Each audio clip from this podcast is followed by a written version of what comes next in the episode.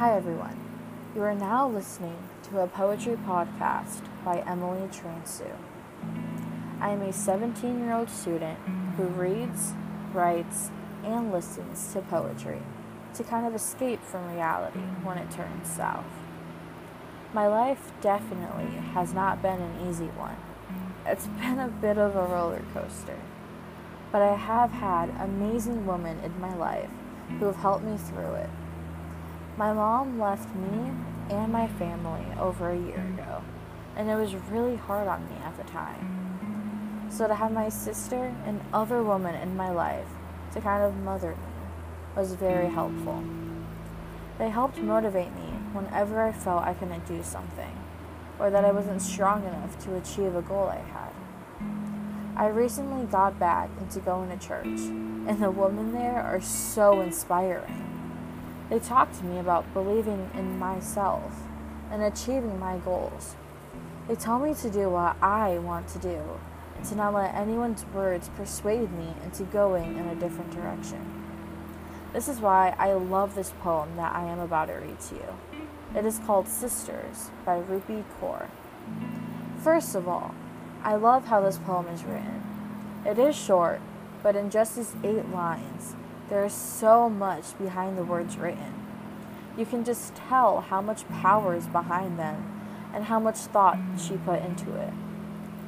She definitely used her own life experiences to write this poem.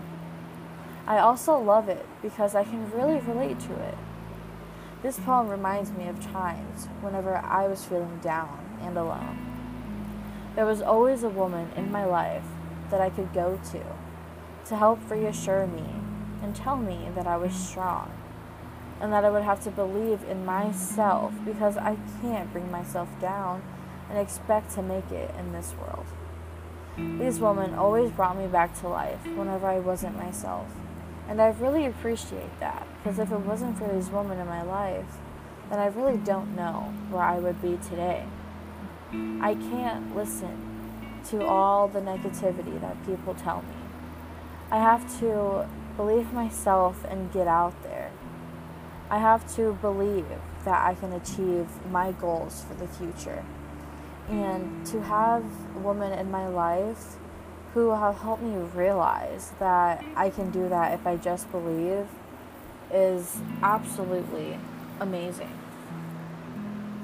On days I could not move, it was women who came to water my feet until I was strong enough to stand. It was woman who nourished me back to life.